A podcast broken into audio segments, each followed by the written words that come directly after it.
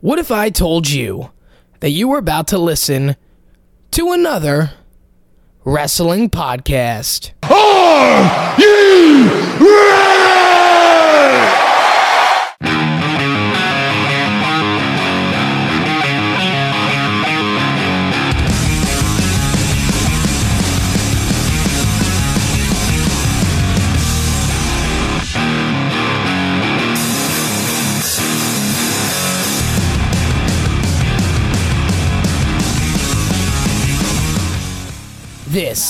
Is the Not Another Wrestling Podcast.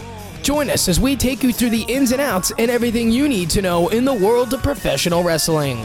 From NXT to Ring of Honor, New Japan Pro Wrestling, All Elite Wrestling, all the way to the main events of the WWE. Our thoughts, our perspective, and our predictions on the biggest topics and breaking news in the world of wrestling. If it's happening, we're talking about it. This is the Not Another Wrestling Podcast. Here are your hosts, Sean McChesney and CJ Palmisano.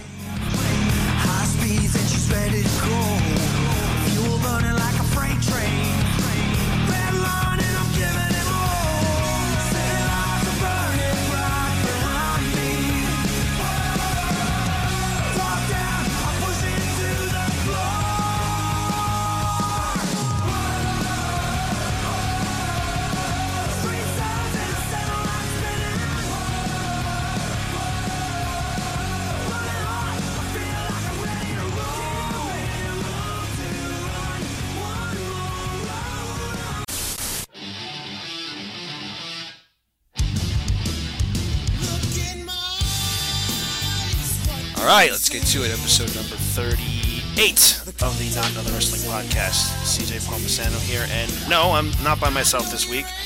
I uh, have a guest with me, a good buddy of mine, Senor Jon Cummings. Jon, how you doing? Doing good, doing good. How about you? Good, man. Good. Uh, Jon, I know is a he's an avid listener, at least when we have shit that's out. Uh, uh, yes, yes. Me and Jon met about year, year and a half ago at a at a bar for a mutual friend's birthday, and we just hit it off with wrestling and hung out the whole night. Because I, because ironically, we were both wearing Bullet Club shirts. Yeah, we were. I, I think I was wearing. Um, You had the uh, the villain. Yeah, I was I had- the uh, the normal uh, Bullet Club. yes, right. So we connected instantly, to start talking about wrestling. Uh, anyway, yeah. So there is obviously a lot to get into. Uh, so obviously, yeah, Sean uh, couldn't make it again this week. Um, gave Jon the old blessing, and he knows he listens. Um, and he's again, he's very busy. So we all love you, Sean. We hope you come back here soon. The the few number of people who actually listen to this miss you. Uh, but anyway, we got a lot to jump into, Jon, because obviously the the big elephant in the room is that CM Punk's back. The best in the world has returned. I mean, Punk. I mean, you could whether you want to say he's oh he's an employee of Fox, not WWE. I mean, the fact that he came to The this. fact that C- the fact that CM Punk is back on a WWE sponsored event exactly or televi- television show, Television programming. in- yeah, television program is just incredible for because for considering he's been saying for years he will never come back. yeah, He does not like he does not like Vince. He doesn't like Triple H. He's been saying he will never come back. yeah, and for whatever reason, within the past few years, maybe he's done a lot of maturing about growing up, and and now he is um, he's obviously more open to making a return to wrestling, whatever that may be. I mean, he was open to you know working with AEW, and I guess things obviously didn't work out, and um, he felt he was disrespected because I think one of the guys texted him an offer, and the reports have come out that he actually met with Tony Khan and he turned down a big money offer, but, but I guess Fox has the big has the deeper pockets for as, Yeah, for, yeah. as for as much money as the Khan family has. I mean, they're not going to beat a corporation like Fox. Yeah, I mean the only so far the only thing everybody knows the Khans for is the Jacksonville Jaguars and their football teams Yeah, and their soccer teams, and now now there's now they pretty much own a legitimate brand new wrestling company. Yeah, and um, it, it would have been great to see Punk over there, but I think the roster is going to be fine. But we'll get to AEW a little bit later. So, if you haven't seen the clip, it's it's Renee Young in the middle with Booker T, Adam Cole, Samoa Joe, and Paige. And just before the program ends, she has says she has a surprise, snaps her fingers. You hear the cult of personality starts playing, and Paige. I, it kind of took me out of the moment a little bit when Paige going, "Is this a rib? Is this a this a rib?" rib? I like just. But apparently, the report is that Renee Renee is the only one who knew, and uh, Paige's reaction was genuine, but it didn't sound or come off as genuine. But Yeah, but if you also look in the background, Adam Adam Cole was shocked too. Adam Cole was like, "Whoa, is this real?" And Adam- he, he did the did the Kyle O'Reilly air guitar. yeah, he did. The second he knew, it was like, "Oh my god, this is real." He just started enjoying it, and you could tell Samoa Joe was surprised too. And, and the history those guys have, Oh, the Summer of Punk Mm-hmm. from Ring of Honor. the o, the OG Summer of Punk. So the original. Yeah. So so he so Punk comes in and he's just like the second they ha- they think they have all the answers, I change the culture. We'll see you next week. So Punk is apparently he's uh, apparently only a part-time broadcaster. He's not going to be here full uh, on the uh, backstage full time, but again, this is a huge step in the last yeah. in last how many years? I think Punk left in 2014. Two, 2014, right after the Rumble. Yes, right after the Rumble, and it makes you want. He obviously went through a lot. You know, he Oh yeah. He- I mean, he had the great storyline, the longest reigning WWE champion of the modern era before Brock Lesnar. Mm-hmm. And then unhappy with the situation, the storyline he was in after he lost the title. Every all these old timers coming in, getting the championship. They're getting championship titles, but yet he's been there day in, day out, having to break. breaking bones, breaking bones, injuries and stuff, and he's not getting his main main eventer. staph infections, putting over the the part-time guys. Uh, Yeah. Always kind of playing second fiddle to Cena, and even though he had no problem with John Cena, he was the champion, and, and John Cena was main eventing a lot of these pay-per-views, which made no sense. Yeah, I mean, I don't care who the face of the company is. If you're you put your champion in the main event, and Punk was just as I, I believe at the time was just as big as big of a draw as Cena. Oh, definitely, From- uh, definitely. from- you look, you, you look at the guys now that are the top names, like Adam Cole in NXT, Finn Balor coming back, and all those big name guys. Punk at the time was these guys. He had the in ring ability. He had the mic skills. They put the belt around him, and then they were like, "Okay, you got what you wanted." Not exactly everything, but but over Yeah. but over time, all trial and tribulations aside, Punk has eventually come back to a WWE television programming. Um, Yes. apparently they do want this programming to be more realistic because it is on, is, is on FS1 and I mean it's realistic if you make pro wrestling remember this is WWE but it is a Fox Yeah. produced show so Punk can kind of get away with things that he says like I think he he very much has said like if there's something uh, that I think is sucks I'm going to say how much it sucks uh, and Oh, definitely. and we've seen that because Paige has kind of just called out Seth Rollins and says like I don't get the whole burn it down thing. I think you're trying too hard, which I like that they're addressing the whole thing with Seth Rollins. Um, but again, we'll get to Seth Rollins in a bit. The one, the big question in everybody's mind is: Is Punk going to come back to the ring? I feel like given the right situation, like you said, we don't know what other deals might be in place with Punk and WWE, but I feel give it give it maybe a year and a half, we'll see Punk back in the WWE ring against somebody. That's a fair assessment. I, I, I wouldn't say he'd be back sometime soon at all. Oh no, you, you got to get him. Let you got to let him get acclimated with the new locker room, with the, the new travel, the new schedule that they could probably put him on, but still give him the recognition and be like, okay, you are who you are. We've had, we've seen you, we've had you in the company, but let's look, uh, uh, uh, get you accumulated with the uh, the new locker room vibe and get get be that guy. But the same see where you go from there. Yeah, and at the same time, though, you'd have to imagine Punk would probably be more on a part-time schedule, if if he were to come back to the ring. Because I don't think he'd come back full time, and that'd be something he he'd becoming something that he hated and that he didn't stand for at the time, becoming a part-time guy. I think Right. if Punk was to, whether he cares about that anymore or not, I could imagine him having like a Randy Orton type of schedule, where Orton he's on for just about every TV, and he only works a limited amount of house shows. Uh, we're like Right. for like big name towns. So so like if, if WWE are going to have a house show at Madison Square Garden, which they pro- they definitely will. They have it every every end of December. Oh yeah, December 26th. It's already been. I've seen it advertised a bunch of times already. Yeah. Tickets are on sale. Tickets are on sale right now. So twenty dollars. so Randy Orton will for sure be there because I mean whether you hate Randy Orton, you love Randy Orton, he is a big name to a mainstream uh, audience. Oh yeah, because look at his upbringing. Look at the guys he's wrestled in his career. Look at the guys who he's aligned himself. I mean, early in his career, he had Triple H and Ric Flair in his corner. Two of the greatest. Two of the all two of the all time greats of, of wrestling. So I can definitely see Punk doing that on that level. We've already seen uh, Seth Rollins and Bray Wyatt call him out, and Ricochet replying to uh, Rollins' tweet saying, "I call next." Right. The Right, roster, I saw that. the roster has com- has changed immensely since Punk has left. A lot of guys. Oh, definitely. a lot of guys who are on top now were working their way up, and a lot of guys who are in the company now were not in WWE at the time. So I guess we can kind of say who, would who would you put Jon as like Punk's first opponent, and where would you have this match? Oh, that's a tough one. I honestly to get Punk back into the wrestling scene with WWE, the two people at the top of my list are Seth Rollins and Roman Reigns. As much as I'm not a Roman Reigns fan, the guy the guy is technically the face of the company. He's one of the biggest names, the biggest draws in WWE right now. Seth Rollins, two-time Universal Champ, Beast Slayer.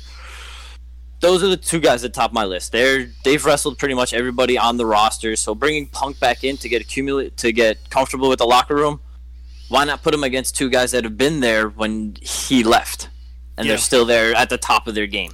Because when he left, these guys were already, were starting to get really over, and that's when they broke up the Shield, where eventually Rollins, uh, Reigns, Moxley, formerly Dean Ambrose, were getting up to the top of the card.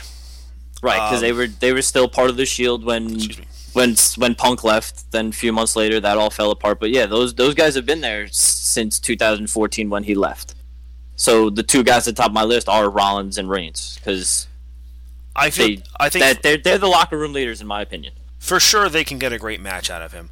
Um, I've never been a My whole issue I've said on this podcast before with Roman Reigns was his booking. I always thought Roman Reigns was was great in the ring, solid, and um, and now that he's not really the top guy anymore, we can really appreciate the things he's doing. Whereas Seth Rollins, with his booking lately and how he uh, is on social media, it's been very questionable, and he hasn't come off as the as the greatest person in the world. But Right. as far as an in-ring talent, he is for sure one of the best wrestlers in the world. No, no question about it. I've always, I've always said and always praised Rollins for how great he is in the ring, and I think Oh yeah, Rollins would be a great, great fit for him. Uh, Reigns would be a great fit for him. One person who I think would be a great fit. He is up there closer to age in Punk, and and I just think because this guy can get a great match out of literally anybody, and that's AJ Styles. I oh definitely AJ Styles. Yeah, I think AJ, since since he's a heel now, it makes sense. I mean, not that it, neither one of these guys have to be heel or face to have this great match because the, both these guys could be baby faces and it could still be a great match. But AJ being a heel, you know, i it's it's a dream like a lot of hardcore wrestling fans wanted. You know, because he's being the AJ style of old of, of, of, of Bullet Club or, or or even going back to that AJ Styles and his heel run back in 2016. He right. he's dirty, nasty. He's got Gallows and Anderson back with him, and you have Punk, who at the time when he was on top, AJ was you know arguably Running the scene over there in New Japan. New Japan and the Indies everywhere, where you know hardcore fans are saying like AJ Styles is the best in the world, where main mainly WWE fans are like no, it's CM Punk or or whatever, because those two guys were kings of the independent scene in wrestling. Absolute kings. When you think of guys from Ring of Honor who are legends, you th- two guys you think of immediately are AJ Styles and CM Punk, guys who ran that company. And I think AJ. Eh, you go ahead. you could throw Samoa you could throw Samoa Joe in oh, there too. Samoa Joe for sure, for sure. Um, There's obviously, there's another another- there's another name you could throw in there for Punk to face Samoa Joe. Shit, maybe or shit, maybe even Daniel Bryan. They had dude, they're classics of Ring of Honor. Absolutely. I think getting him in the ring with guys he's familiar with will for sure uh, be able to let him come in, and then you can eventually have him move to guys like um, thinking on the roster. Cedric Alexander, Buddy Murphy. Yeah, yeah. Give give the guys guys like that a rub. You know, um, you can have him work with you know guys like Aleister Black and Ricochet at some point. Um, Yeah. But again, it's to see does Punk want to come back to the ring? Will he come back to the ring? And at this point, we're just fantasy booking. But I think opponents for him, if he were to come back to the ring, I think Rollins, Reigns, AJ, you know, Daniel Bryan, Samoa Joe. These and are and yeah, guy- guys he's been in the ring with for years for sure are and have and have possible. pure pure chemistry within the ring. Yes, for sure possible. For to my knowledge, I don't think we got to see a whole lot of, of Punk and AJ. Um, there's only a handful of matches that I've I've found. Yeah, there's a they're very yeah the old ones on YouTube that are like 15 years old. and It's like It's like early day. is Ring- is Ring it, yeah it's like is that is that really CM Punk? Is that really AJ Styles? I can't see because It's that it's terrible graphics, yeah, terrible quality. I know, but um, but yeah, uh, guys like that, I think it would be good to have Punk in. Um, I mean, I do think that a big money match would be him and Rollins, kind of turning Rollins heel to just kind of capitalize on how a lot of fans have kind of just are, kind of turned off by him at the moment. And Punk can kind of be, you know, say, I was gone for all this time, and now I see that you're the guy who's been carrying the torch, or at least trying to carry the torch. When you go off and, and I would love I don't know if they'll do it, but I would love for him to just you know pick on guys like have him talk call him out for picking on Will Ospreay and comparing his bank account. And what's another thing that Rollins did uh, to another wrestler? Um, I can't remember. I thought about it earlier today. But just kind of call him out on the things that he's done questionably on social media and just, you know, mention the JR thing, mention how Becky Lynch is over than more over than he is. Just Oh yeah, stuff like that. And just Definitely. slowly just turn Rollins heel where he just can't take it anymore. And that could be a big money match for somewhere down the line for a WrestleMania or a SummerSlam, something. But um or maybe or maybe Punk uses his great talking skills on the mic, does that whole thing to turn Rollins heel, and then next thing you know, you got a tag team of Rollins and Punk that are just causing a ruckus on on everybody in the roster. You could, but I think eventually with that, with an alliance like that, knowing it's WWE, you're gonna you're expecting one to turn on the other. Oh yeah, that's that. That would be the whole thing, and it would probably be Rollins turning on Punk. I would believe it'd be Rollins turning on Punk. Yeah, for sure. And I I like Seth Rollins as a as a heel more than I do as a babyface. Oh, definitely. Him as a babyface from 2018, like last year, he was like I think the most over babyface at the time in the men's division Oh yeah. when he was having those matches for the IC title. But yeah, but one can hope for CM Punk to come back in the ring. We don't know if he ever will, but um, but the fact that he's back uh, affiliated with the WWE because we saw it happen with Goldberg, we saw it happen with Sting, with Kurt Angle, guys coming back to the company, whether it's in a wrestling form or a back or whatever it is, they come back to the company through an outside company who works with the WWE. So Yeah, and, two of those two of those names you mentioned, one said he was never ever going to sign with WWE, and the other one said after his year and a half run, he was like, "All right, I'm never coming back." So the fact that those two came into WWE again and for the first time, that said something too. yeah, it, it's it's a very big deal. But um, CM Punk, we're glad he's back. I, I remember I was just about to go to sleep when, when a friend of mine I used to work with uh, messaged me on Instagram says Punk's back. I'm like, wait, what? I, Oh, that's that's that's what I woke up to the next morning. For some reason, I don't have Fox Sport One, so I couldn't watch backstage. I woke up the next morning, hopped on Twitter, and everybody, all I see is CM Punk trending. I'm like, why is Punk trending? And I I look, I'm like, oh my god, I think- back into something WWE affiliated. I think after I saw it, I tagged you and I tagged Sean on Twitter, and I think you saw it the next morning or whenever it was. yeah, I, I, I think I think you did. so I was like, holy shit. Because cause, um, the last time I think you and I saw each other, we, we talked to a mutual friend of ours, uh, our buddy Anthony, and, Yep. and he was comparing about, you know, Punk coming back into this day and age, would he be be even able to handle the the level of guys who work with like on the mic and in the ring and he compared it to like Kenny Omega and immediately you and I are just like absolutely he can Absolutely, Oh, yeah. he can because he's Definitely. in like the past 15 years, he's been the best on the mic, and he's one of the best, arguably the best on the mic in wrestling too. And that's saying something with guys like The Rock and Steve Austin, who can just, And Triple H, who can just tear people apart on a mic. Mm-hmm. you know, guys who you think are amazing on the stick. And Punk is one of those guys. And we were all we were all kind of drinking, and Anthony was kind of like, "Oh, what the hell, man?" He was a little, he was getting a little, he was getting a little pissed, but but that's that's that's the liquor, that's the beer talking. But Yeah, and, and for and for crying out loud, he's, he's he's not that much younger than us, but he's a young he's younger enough for us to the wrestling gap to be different. So me and you saying he can get he, he can go up there with the best of them, and him saying no way. how old is he? Come on, guy. We uh, I think he's 25, He's- 24, 25. He's my age. I'll be 26 in December. Oh damn! I'll be 28 in Jan- I'll be 28 in January. Oh my god, I didn't realize you're that Yeah. much older than me. Okay, Yeah, so the re- the wrestling gap between all of us is different, but okay, me and you, me, we we know we know a lot. we do. So I, I think it could be just like that's just his opinion, and nothing against Kenny Omega. Like again, another guy. Kenny Omega has arguably been the best wrestler in the world for the past you know two three years now. He's been putting on five star five star machine. best bout machine. You know, Meltzer just just throws him stars. He just he just walks in a ring and just and just just holds his hands out, and there a million stars Meltzer gives him. But Mel- Meltzer Meltzer gives him two, two stars from the beginning just based off his entrance. like, oh look at that entrance, two stars, two stars. The match doesn't even matter anymore. Two stars. Exactly.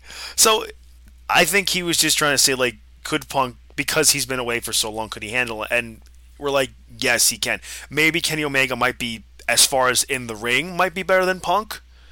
Maybe coming back, you know, and that, Yeah. that that's a fair assessment to argue. But immediately you and I, but but as far as the the mic goes, it's Punk all the way. Oh And- yeah. The, if the Rock can still disappear for seven years, come back and still rock a mic and insult everybody, oh my God, yeah. Punk can, Punk can do Punk can do the same thing. Punk was doing it. Punk's doing it in the UFC. Was doing it in the UFC when he did commentary. like that doesn't go away. It doesn't go away. It's second nature. When you're really good at something, and if you haven't done it in a long time, you pick it back up. It'll come back to you naturally.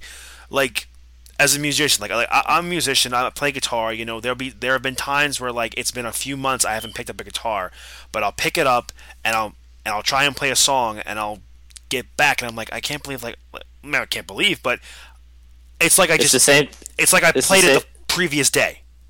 Yeah, it's the same thing with me. I'm a bowler. I like to bowl. If I could not bowl for a few months, pick it up, throw a couple balls, and be like, "Oh, okay, this is like riding a bike again. I got this." Exactly. When you have a skill, like no matter what it is, you can pick it up really quickly, especially if you've done it for a very long time. Yeah, not to mention if you've seen the CM Punk documentary that's on the WWE Network, look who his coach was to teaching him on the mic. Paul Heyman, probably the best mic man in WWE history. Just in pro wrestling in general. Exactly. Yeah, just the the, the guy is just poetic on a mic. And I'm sure So the Hay- fact the fact that Punk learned from Paul Heyman, that's just an epic mic battle. That's just lovely. So when they, those two had their their alliance, it was phenomenal. exactly. And I think Heyman could also be another guy to kind of, kind of try and convince Punk to come back in. Because, Oh yeah, definitely. Because of the close Heyman's- relationship they have, Yeah, and Heyman's in control of the creative on Raw. Which Punk would probably go on. But knowing Fox, Probably. Fox would probably want Punk to go to SmackDown, if that's the case. Right. but we will see. Anyway, CM Punk, we're glad he's back. Hopefully, one day soon he'll get back in the ring. Hopefully. Hopefully. But speaking of in the ring, I guess we'll have to get to the current product of the WWE main roster. And while I talked about and praised how amazing the previous week's SmackDown was from the last episode, just with the blessing in disguise, I guess it was, with the Saudi with with everybody being caught in Saudi Arabia. We don't know if this was planned, if this was, you know, just they decided Triple H just like let me get my guys together, and I feel like it was kind of a combination of both because I remember reading an interview with Shayna Baszler and she said that she she arrived at the arena at SmackDown like just just moments after it aired, and she was doing her thing and she was in Florida and like you know three or four hours before the show started, or maybe like five, a few hours before the show started, they said like get get on this plane, get to the airport right now, and she like she just made it in time. A lot of Oh yeah, I was lis- I was listening to the uh, new WWE podcast they have after the bell with Corey Graves. Mm-hmm. He had Adam Cole on that whole that whole dilemma. Triple H texted Adam Cole and was like, "Be on standby. I might need you." Adam Cole was like five minutes later. Triple H texted the back was like, "Get on a plane. This is all your information. Get on the plane. Get to Buffalo." When you saw Adam Cole show up in the background with Triple H and Shawn Michaels to challenge Daniel Bryan, Adam Cole just showed up at the arena. Adam he- Cole that just arrived at the arena when that segment was happening. Did he really? I didn't know that. Yep.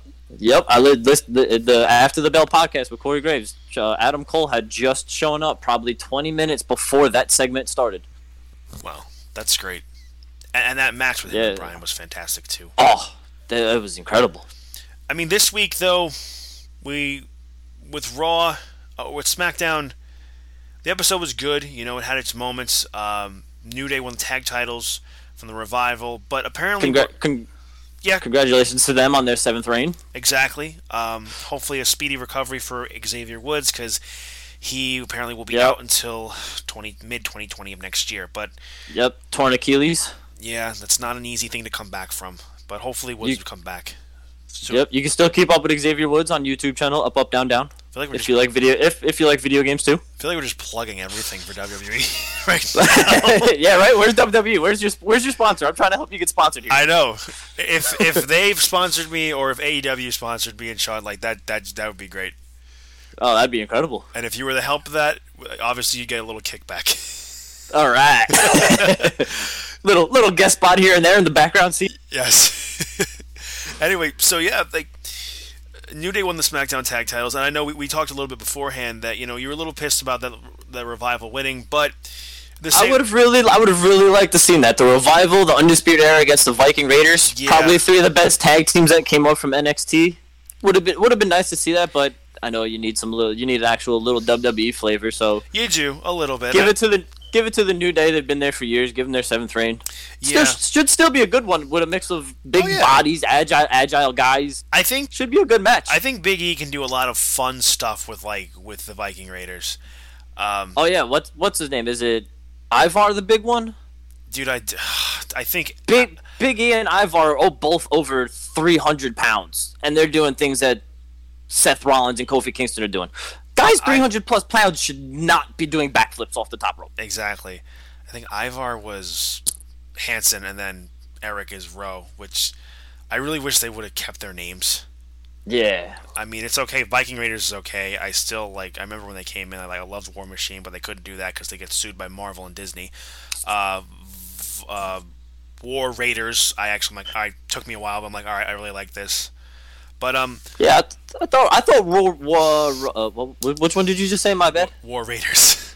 Yeah, I thought War Raiders was alright. I thought that was pretty good. yeah, I liked it. I liked I, it. I, I liked it. I think that um, I, I didn't like how they just squashed the NXT UK tag tag champions.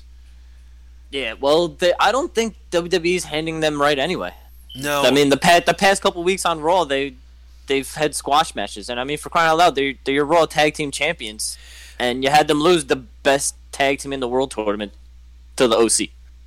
well, I mean, I mean, I mean, granted, congratulations to Gallows and Anderson. but at the same They've time, done just as they've done just as much as they have, but but they're your Raw tag team champions. yeah, they should have won. But at the same time, those those Saudi Arabia shows aren't necessarily canon, and they're not really going to do much with Gallows and Anderson. It's not like they're going to get a tag title shot after this. At least I don't think. Right. I mean, we'll see after Survivor Series what they want to do, but it's just, I mean, God forbid you you do that to help elevate guys like Gallows and Anderson, but you use it for Shane McMahon for over a damn year. Yeah, that was that was a terrible storyline. and we've talked about that to death. We're just glad Shane isn't on WWE programming anymore. Um, but yeah, I, I just think that my opinion with the whole handling of the NXT UK talent was not treated well. You, you, you squashed the tag team champions.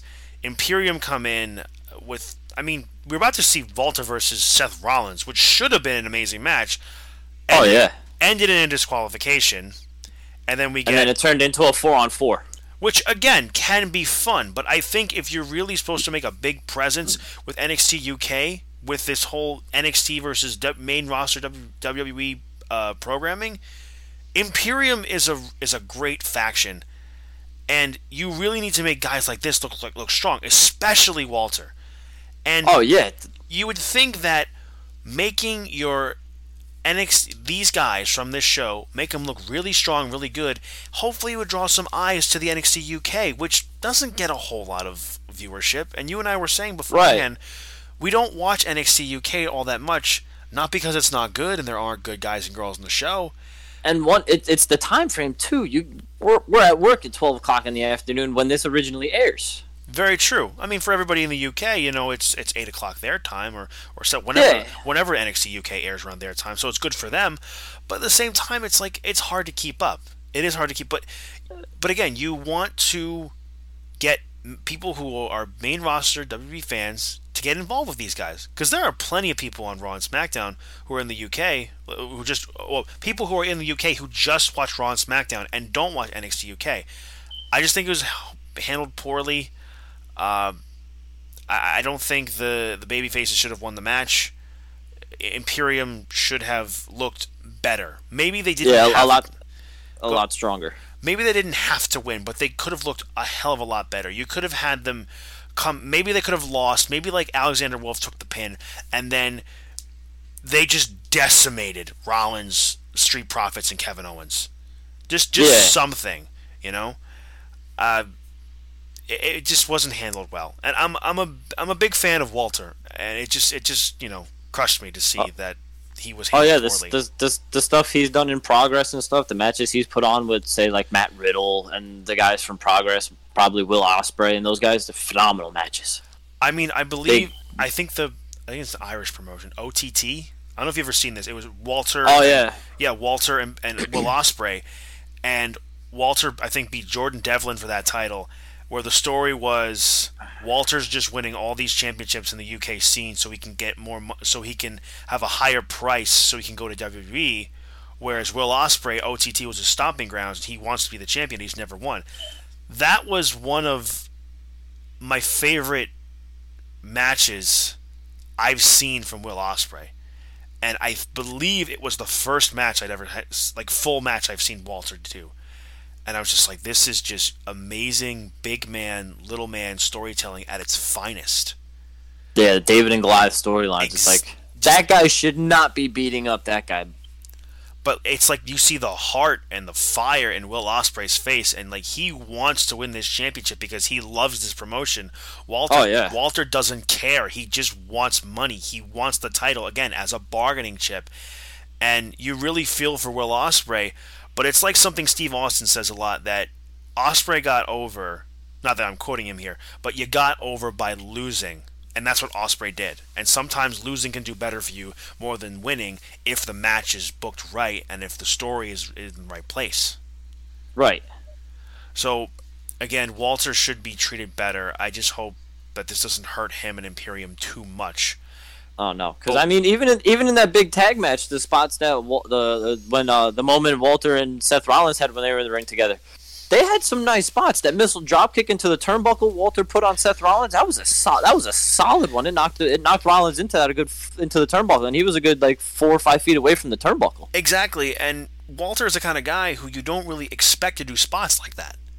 When right, when like you he's he's a big guy. You don't expect a big guy like that to move that fast. and it's not like he's gonna be doing like you know suicide dives or moon uh, moonsaults or even like shooting star presses, but Yeah.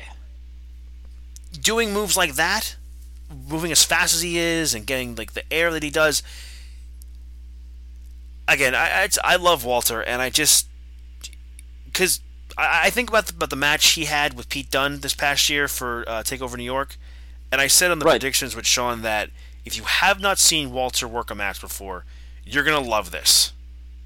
You're absolutely gonna love this, especially with two guys who are like just kings of the of the who are, who are kings of the uh, UK uh, U- indie, UK indie scene, yeah. yeah. Yeah, I mean, you look at the matches Pete Dunne put on with um Tyler Bate for the U- for the UK Championship. Mm-hmm. Those were great matches. When when Pete Dunne finally won it and went on his what 564 day reign as champion, He was the he put Go ahead. he put on some great matches in that two in that two year reign. I mean, he he had great matches. Uh, obviously, the one with Walter. He had a bunch with Tyler Bate. He had one with Johnny Gargano before uh, I think the first War Games uh, started. He Adam Cole, Ricochet, Adam Cole and Ricochet in the triple threat match. Like, Yeah. I think a big thing with Dunne also is that he was champion for a long time because they were they didn't know how to put the whole UK show together. But Right. obviously they have that in place now. But anyway, Right. I've I think if you were trying, they they obviously did not do a good job with the UK guys, and it didn't make. I'm pretty sure it didn't make anybody want to tune into NXT UK next Wednesday, no, or even the, this past Wednesday. no, not really. No.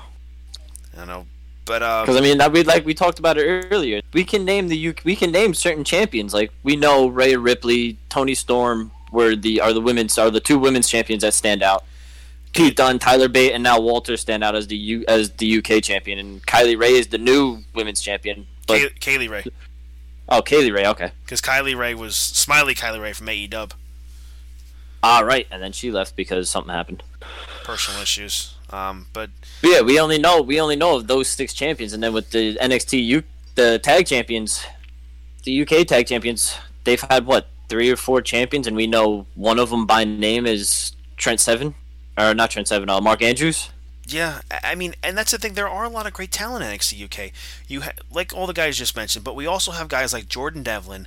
We have Travis Banks. We also have uh, was it Gallus, the the Coffey Brothers and Wolfgang, their faction. All right, isn't um what's his name? Noam Dar over there in the uh, Yeah, NXT UK yeah. too. Noam Dar's in NXT UK. He's great as a, as a cocky heel. Uh, we've we've also got uh, in. I mean, we have uh, what's her name?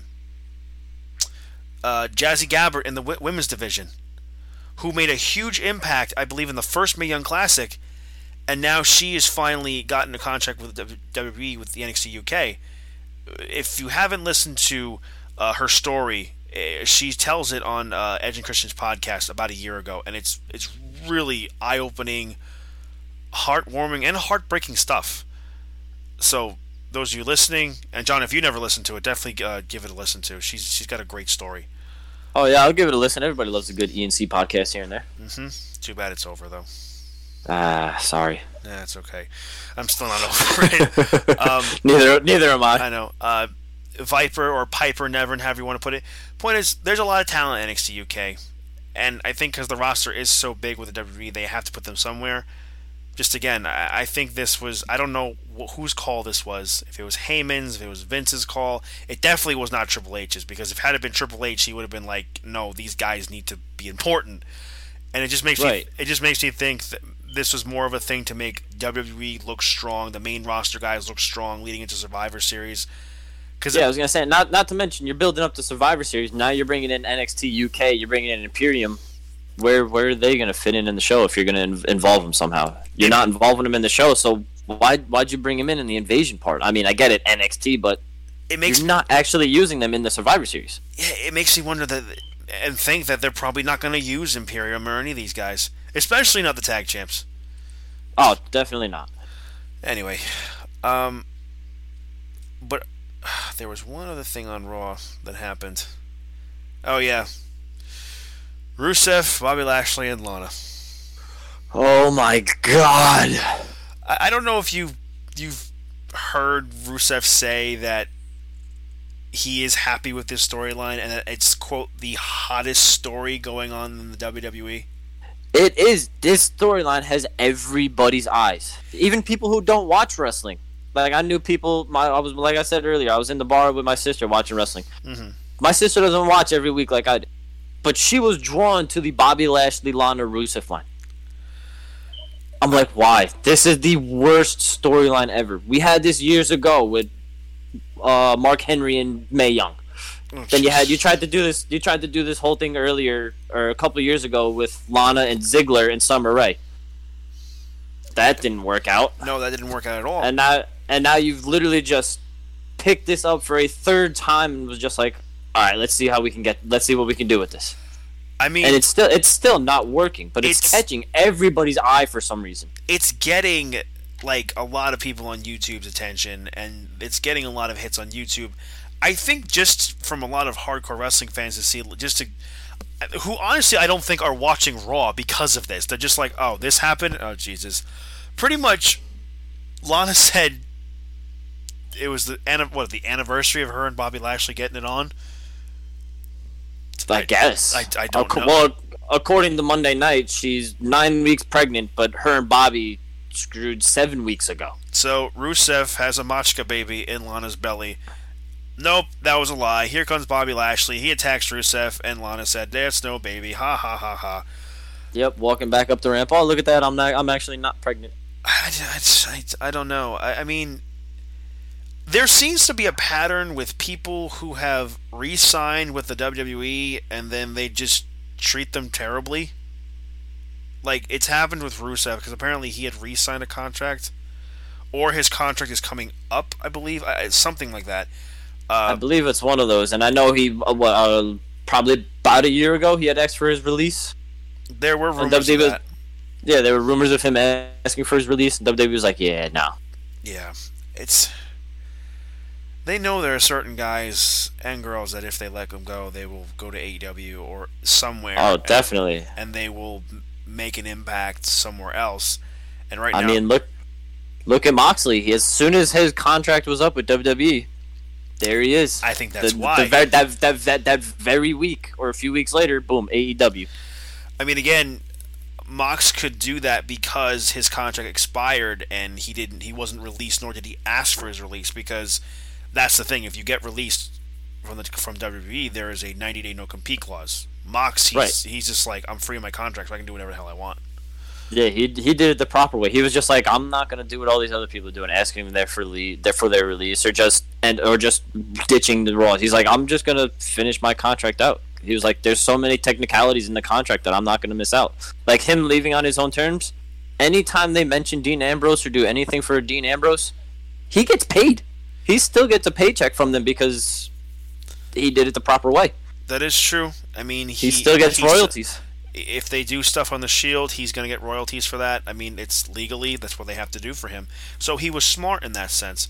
As far as this whole thing with Rusev, I he is at one point he was like one of the most over baby faces on the roster when he was a heel. Rusev Day, yeah, and when he was a heel, Rusev Day was huge. When he was a heel, he was a huge. It was huge. He had that long reign as U.S. champion Mhm. that ended with WrestleMania 31 match against John Cena. But Rusev, Rusev has had his up and downs. I've been saying Rusev need Rusev deserves a, a decent push, but they're just not going to give it to him. I know, and over time you've just learned how funny he is, how charismatic he is.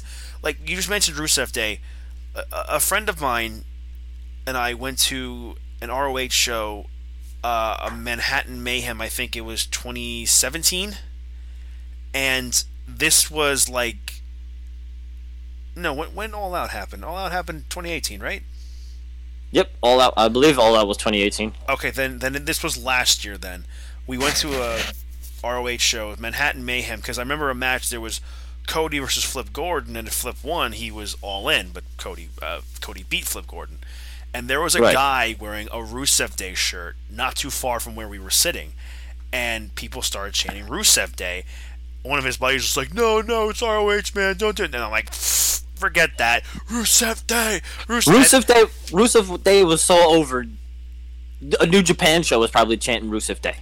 Everybody Ham- knew Rusev Day. Hammerstein Ballroom, Ring of Honor, people were chanting Rusev Day. Someone put a video on Twitter, and then Rusev immediately responded to it. It's like, it's like you can't stop whatever he said. You can't stop it, or Ru- Rusev Day is, is spreading fast, or whatever he said. But he he acknowledged it, and a guy who is as as charismatic, as great in the ring as he is, it just it just again it just doesn't make any sense. Right. Like Rusev is one of those big show guys. Big Show could be heel and and babyface, and he's comical when he's when he's a babyface.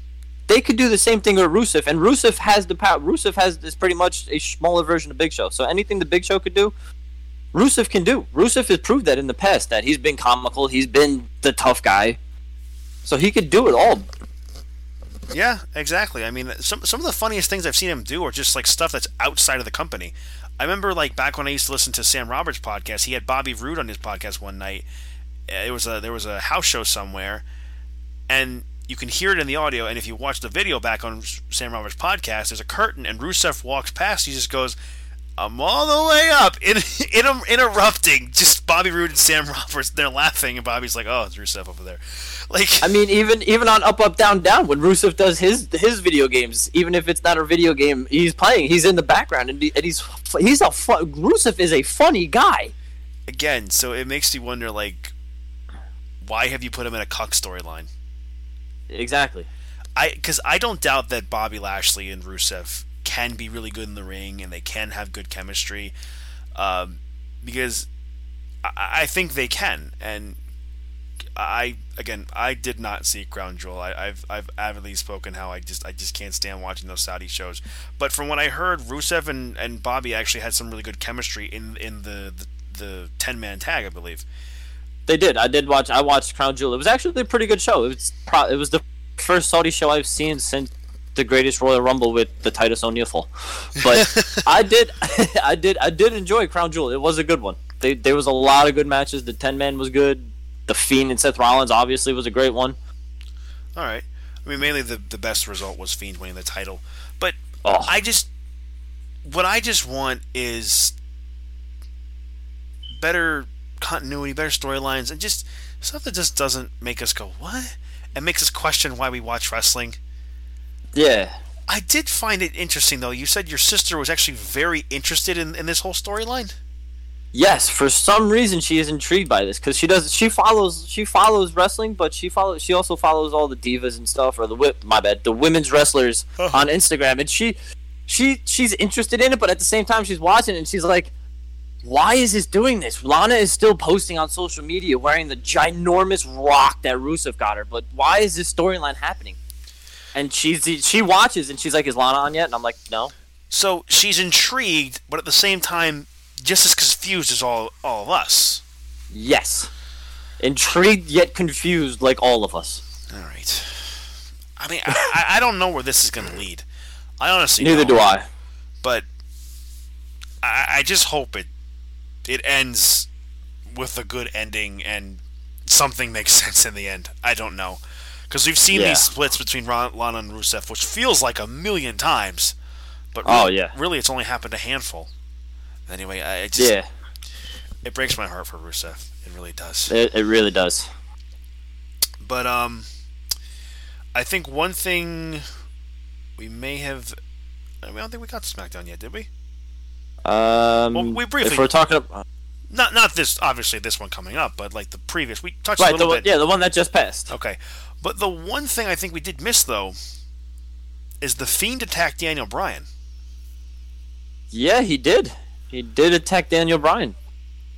I love this for many reasons. One, I remember hearing that maybe it was Meltzer who reported that the Fiend's first opponent for the Universal title apparently is supposed to be The Miz, which made sense because Miz was supposed to interview him for that SmackDown, but he was stuck in Saudi Right. Arabia. Hence, they got and then we got Tommaso Ciampa. You got Ciampa in there. But Fiend versus Miz doesn't necessarily make me want to watch it. Bryan Miz, uh, Bryan Fiend, yes, I'm very much interested in that. Yes, the chemistry they've those guys have had before the Fiend came into the picture when it was Daniel Bryan versus Bray Wyatt and the Wyatt family, and then Bryan, Daniel Bryan joining the Wyatt family. There is a lot you can do with this story. Yet the joining Oh, the yeah. Bryan family, the history that Bray and, and Bryan have had. I mean, they had an amazing match at the Rumble in 2014, the opener. oh yeah, I mean, I think at one point it was. I think one of the closing segments of that match was, and I remember this vividly. Bryan goes for a suicide dive. Wyatt catches him and hits a sister Abigail on the outside, throws him in the ring, and wins the match. yeah. Back when Bray Wyatt looked really, tough, when he was booked well. Now it's more of this, more of the same now. But at least he's a champion.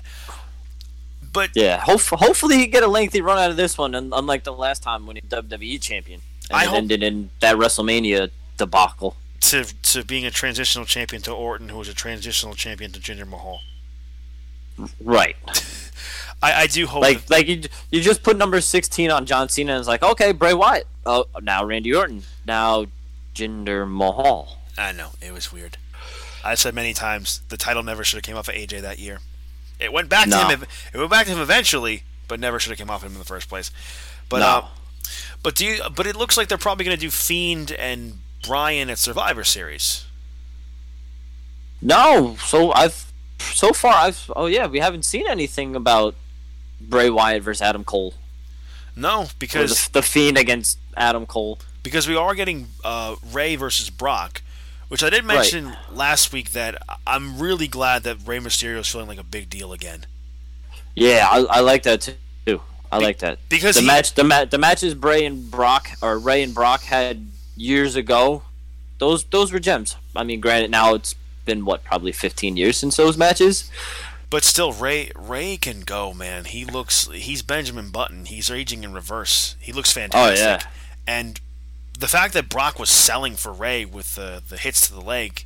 When Brock sells for you, it means he respects you and he likes working. Oh, with yeah. you. he likes working with you. Like he sold for AJ after his match with with him in Survivor Series in 2017. That was that. or, or was No, uh, 2016. yeah, no, yeah, 2017. eh, yeah, 2017. Yeah, that's when the yeah they did that. And that was that was the first time those two were matched. they were fighting off. And And they, they had good chemistry. because Brock was limping after the match, but um, because he AJ had the calf crusher in, in Brock's leg for I don't know how long. It felt forever, but he was selling for AJ after the match. Which again, if he sells for you, he respects you. Uh, Yeah. and and Brock works really well with these, you know, uh, quote unquote indie guys or or uh, just ha- fast paced, high flying guys. And I expect nothing less from from Brock and Rey. But I guess yeah, Yeah. it looks like we're probably gonna get Bryan and the Fiend at Survivor Series. But the the question is, where does Adam Cole fit into all this? Right. Because we know Roderick Strong is going to be having a triple threat match with AJ Styles and Shinsuke Nakamura. Which which should be an absolute gem. Give, if it's I, just, I have I have high hopes for that match. me too. If it's given time, it can probably be the best match in the entire card. I'd I'd love to see on Friday somehow AJ Styles and Roderick Strong mess with Shinsuke Nakamura to set up a feud with that. I I want to see where that one goes. That could be that could be good that match. If I had to make an early prediction, I'd probably say it's AJ. For what the uh, Roderick AJ match, the Roderick. triple threat. Yeah, I, I, if I make an early prediction, I'd probably think it's AJ because they still treat AJ like a big deal. Shinsuke is kind Yeah, I've, I've I'd, I'd agree with you. Go with AJ. I could see Roddy getting the win over Nakamura, but AJ's probably the more likely bet. But Yeah, I, I, because yeah, we have Rod, Roddy in the triple threat match with the mid card titles. We have O'Reilly and Fish in the tag title, trip, uh, not tag title, the tag triple threat. So it does question, leave you to believe, where does Adam Cole fit into this? Because Right. we, we know we have a Raw Survivor Series team of Rollins, Owens, Ricochet, Randy Orton, and Drew McIntyre. I right. don't think we know a SmackDown team yet. We'll probably get that. No, the SmackDown team has been re- announced. Oh yeah, that's right. Who is? Do you know who they are again? It is Roman Reigns, Braun Strowman, Mustafa Ali, because they changed his name back to Mustafa Ali. He got the Mustafa back, so good, good uh, enough. Baron Corbin, and I forget who the last one is, but those are the four that I know off the top of my head. Braun Strowman. Oh, Chad Shorty G. Shorty, Shorty G. Shorty, G. Shorty G. Braun Strowman, Mustafa Ali, Roman Reigns, and Baron Corbin. I can't stand the Shorty G thing, but but hey, that's a good team. Um, it makes you wonder. They're probably going to have NXT in there somewhere.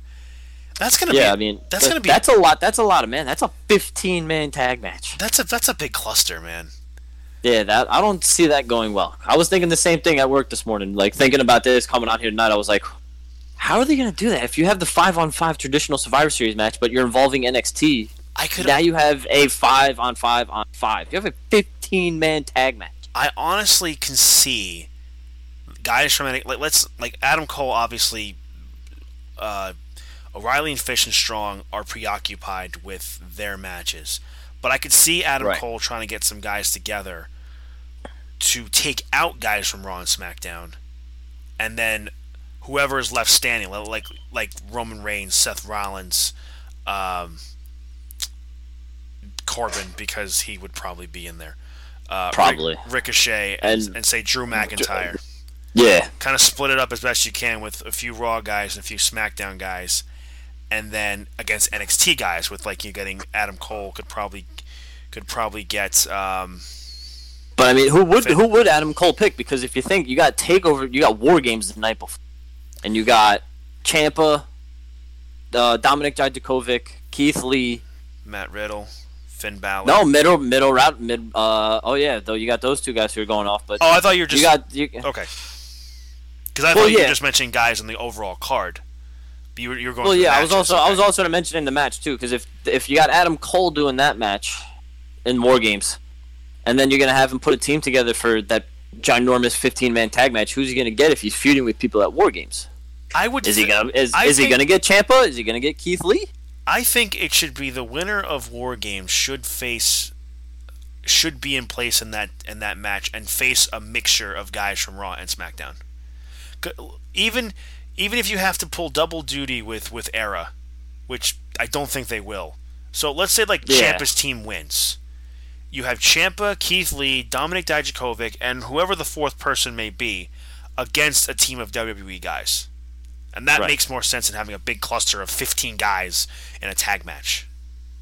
Right. Or or out of the 15 ta- or the five man tag, the five on five, you take the winning team and put them up against Team NXT later on in the night.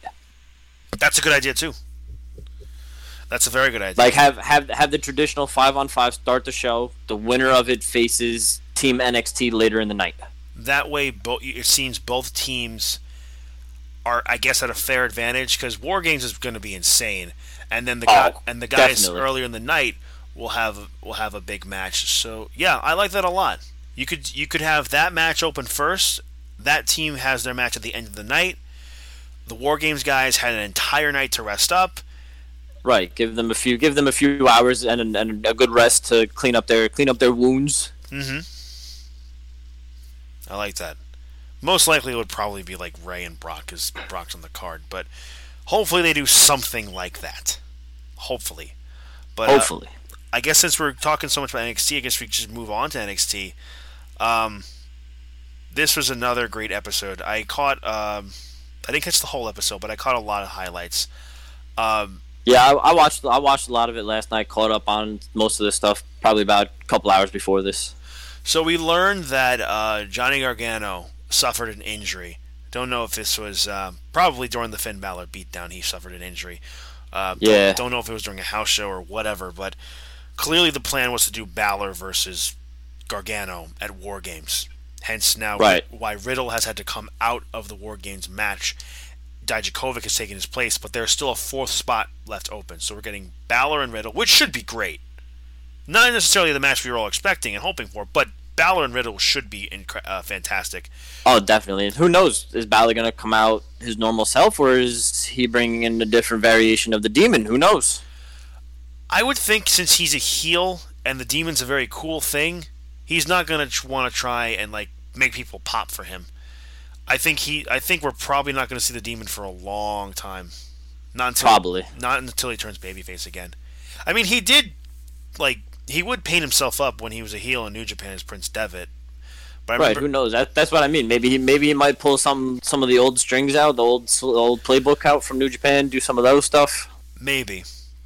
I don't know. Uh, because I do remember him in an interview that he said with uh, it might have been Jericho's podcast that he did it when he we got debuted, and Jericho was asking about the the demon thing, and he said like Triple H said like what this I know you did this paint in Japan, but um you kind of ha- with stuff like this you kind of have to give an explanation and the character like why like like sure it looks cool, but why do you do it?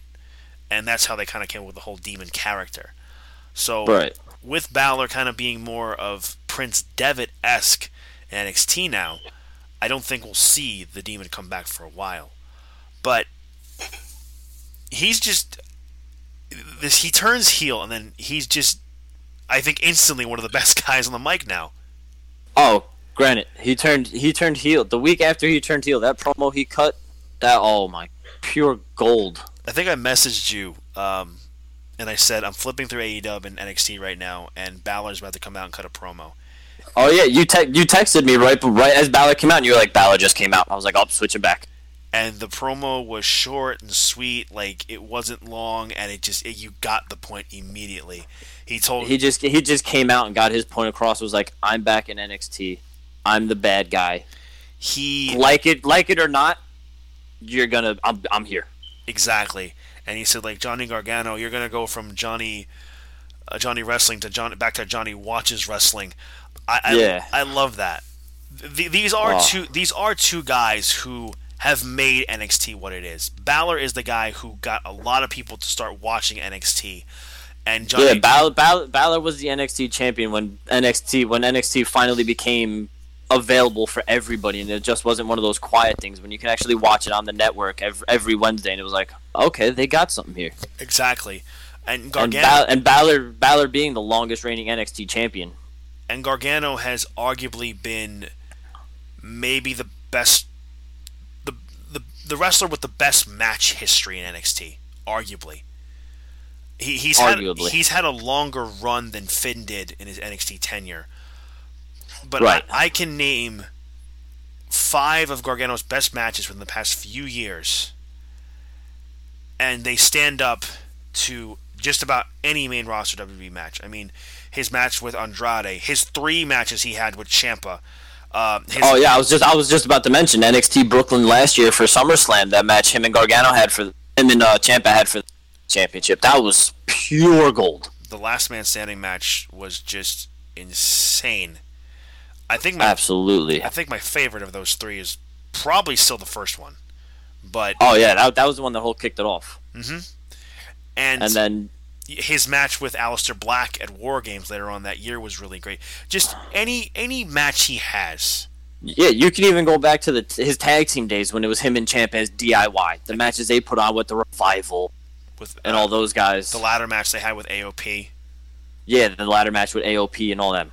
So The- so it's it makes perfect sense for for Balor to target Gargano and just Definitely. because he said that he this is the so-called heart and soul. I made this place what it is. What happened to Full Sail? Just cutting, just going to the promo that he had. Yeah, that the one he cut last night. I just watched it. He came out and said, "What happened here? I leave, and you guys just forget about me, and it's, it, it's just crap down here. You you fall in love with a guy like Johnny Gargano. He's still he's like Finn Balor. As soon as he said that, Finn Balor was like, "The guy's still at home nurs- nursing a boo boo for three weeks, and you're still happy for him." I love Phil, uh, Balor. I love it. Oh, He's so it's it's it's gold. We've been saying for a while what what what what what would Finn Balor be like if he was a heel? Yeah. Now we have Finn Balor the heel. We talked about that last time we saw each other, and we've because Yeah. again we've never gotten to see Balor as a heel, and I think those who just maybe didn't get to see much of his stuff as Prince Devitt really are getting to sink their teeth in uh, and just enjoy this heel run because I know I am, and I can't wait to see how long he'll be in NXT and just how long this heel run will be uh, working for. But this whole thing, Yeah, I mean, this whole thing of Gargano may be a blessing in disguise because they can really milk this to another another takeover. They could. They they could get a good storyline out of this. They could have another Gargano Ciampa series, like Gargano Balor for who is the who is the true heart of NXT. Hmm. They could, and I mean Gargano has been like maybe the biggest babyface in NXT in the past I don't know how many years. Probably since he's been there. I'd say since he's been there, he's been one of the the, the best baby faces on the on the on the on that roster. I think one of the best baby faces overall in wrestling in the past how, uh, however many years now. Yeah. So going on, we it was announced that Riddle was going to be facing uh, Balor at War Games. He was taken out. Dijakovic has taken his place, but we still have one spot left. Looking through the roster, who, who, who do you think could uh, take that fourth spot? Because we, we now know it's not going to be Gargano. the one guy you haven't seen for months, I'd like to say, is uh the Velveteen Dream. I did hear something that he was injured, but he might. eh, He, Apparently, he might be he might be cleared and ready to go by War Games. So if they don't have that fourth member, next thing you know, it would make a lot of sense. back. It would make a lot of sense considering uh, Era took out Dream a few exactly. weeks, weeks ago. Rod, Roddy Roddy took Dream's belt. Dream returns at War Games against Undisputed Era. Boom, puts him right back in a storyline situation with Roddy exactly to get his to get his championship back. because there are a lot of and- guys and- who. Go ahead. and it gives Velveteen Dream the chance to say the Undisputed Era's dream is over. It- his his famous his famous line of "Dream over." Dream over. It, would make a lot of sense to put Dream in there, and there aren't too many other guys who I can think of who you could throw in because right now, uh, Dunne, uh, Priest, and Dain are all in this storyline at the moment, which Yeah. put those three at a triple threat at, at War Games, and they're gonna tear the effing house down. Um, Oh, I mean, the I, I was ex- I was excited for the Pete Dunne Killian Dain match last night, but then there here comes Damian Priest, takes out both of them before the match even started. So they're probably gonna do a triple threat at War Games at this point. Most likely, it's the it's probably the best storyline they can get right now. Yeah, I mean they're all For making them. they're all making the best out of this situation. Not that it's bad. All three of these guys are great. Yeah, I mean, look at the matches Killian Dain put on with Matt Riddle, especially for that number one contender spot for the NXT Championship. Mm-hmm. Those, those guys, those guys had a great couple matches. Again, I- I'm glad I get to see guys like like Finn Balor and Killian Dain and um, even like Breezango for a bit got to come in and you know they, they get to come in and you know get actually get to do something. And Yeah, you know, you know, Big Damo's been uh, treated well and treated like a big deal, a monster heel since he came back to NXT. yeah, yeah. He's just been he's just been a terror to that roster since he came back. But again, I, I'm other than Velveteen Dream, I, I really can't think of anybody else on the roster who would make sense. Y- you can't unless they go with some unknown NXT guy like Kona Reeves or something like that, which would make no sense. Kona, I do not like Kona Reeves. Nobody likes Kona. It's I just don't. His gimmick just doesn't work. It just doesn't work. I don't I don't even know what his gimmick is. He's he has he, just- he acquires the finer things in life. Like, and I haven't seen Kona Reeves in God knows how long. Um, a guy who we haven't seen in a long time since Walter beat him is uh, Kushida. Yeah, haven't seen Kushida in a bit. Kushida could fit in too. He could. They'd have to figure something out to get him in there. Um, Right. but Kushida could work. Uh, I want to say things like Aleister Black, but I know Black's not on NXT anymore. Yeah, he's still waiting for somebody to knock on his door on Raw Man, or SmackDown or whatever roster he's on. Try to think. I mean, one one name since I'm watching it right now that they could throw in there, but it, again, it's one of those Kushida things. It's like where where would he fit in? Is the current cruiserweight NXT cruiserweight champion Lio Rush? Rush is kind of teasing a bit of a, excuse me, bit of a heel turner or at least a tweener move Yeah, because he won with uh, Angel Garza's foot on the rope and he saw it and he moved it before the ref could see it, and the crowd started booing him immediately because of that. hey, if you like Ric Flair says, man, if you ain't cheating, you ain't trying. Yeah, I mean, I I like like a possible like tweener esque. Uh, who the hell we just like? Damn man, I'm tired. I can't. Lio, Lio Rush, thank you, Jesus. Like, we just said his name, and I'm looking through the the NXT roster right now, uh, and I can't really think of anybody else other than Dream who could come in and take that spot. Yeah, it's he, he fits into the storyline of the whole undisputed era running the whole show because Roddy took his belt. Ciampa Ciampa wants Goldy back, but he's got to go to war first. Exactly. One other guy who I'm actually looking at right now, if if Dream can't make it, Isaiah Swerve Scott. I saw his match the other, uh, last, believe it was last night against um, what's his face, the guy from Australia, Yeah, that the big big, heavy set guy. big dude. Uh, where is he? Bronson Reed. Yeah, there you go. Because Maybe Scott is a babyface, so it works. it does. And either one of those guys would be great. But but I think uh, uh, Swerve Scott is he's going to be a big deal in the few next few years to come. Also? I think so, man. He's very he's very innovative. I was not familiar with this guy with his indie work. I, I think he may have worked some PWG stuff, but he's very very flashy. He's got a lot of big high flying moves. I'm a sucker for. Yeah, he did. He, he did look a little charismatic in the ring when I was watching his match last night. I'm trying to remember who he had a really. Man, I think he was. Uh, I think he had a match with Cameron Grimes a few weeks ago, and that was really good. Oh. Grimes, got the victory over him, but uh, but I like the I like the match a lot. I think Isaiah Swerve Scott can be a really key player in NXT. You know, I think I think I might have actually seen that match. it was They had they had a, they had a nice spot where they, they were just going back and forth with the heavy forearms and the kicks. yeah. Right? Yeah, I th- yeah. I think I saw that one a few weeks ago. Both those guys are great. Yeah. Um, but I think overall NXT Takeover War Games is going to be great. It's going to be coming from Chicago. That whole weekend is very lucky. Chicago is a very See- ble- blessed city. see, see how ironic is that? CM Punk returns a couple weeks before one of, one of the big four WWE is in Chicago. Oh Jesus! Now, now, now my mind, now my, now my mind's racing with a bunch of potential punk stuff in Chicago. Because before you had just said that, I had no clue where Survivor Series of War Games was.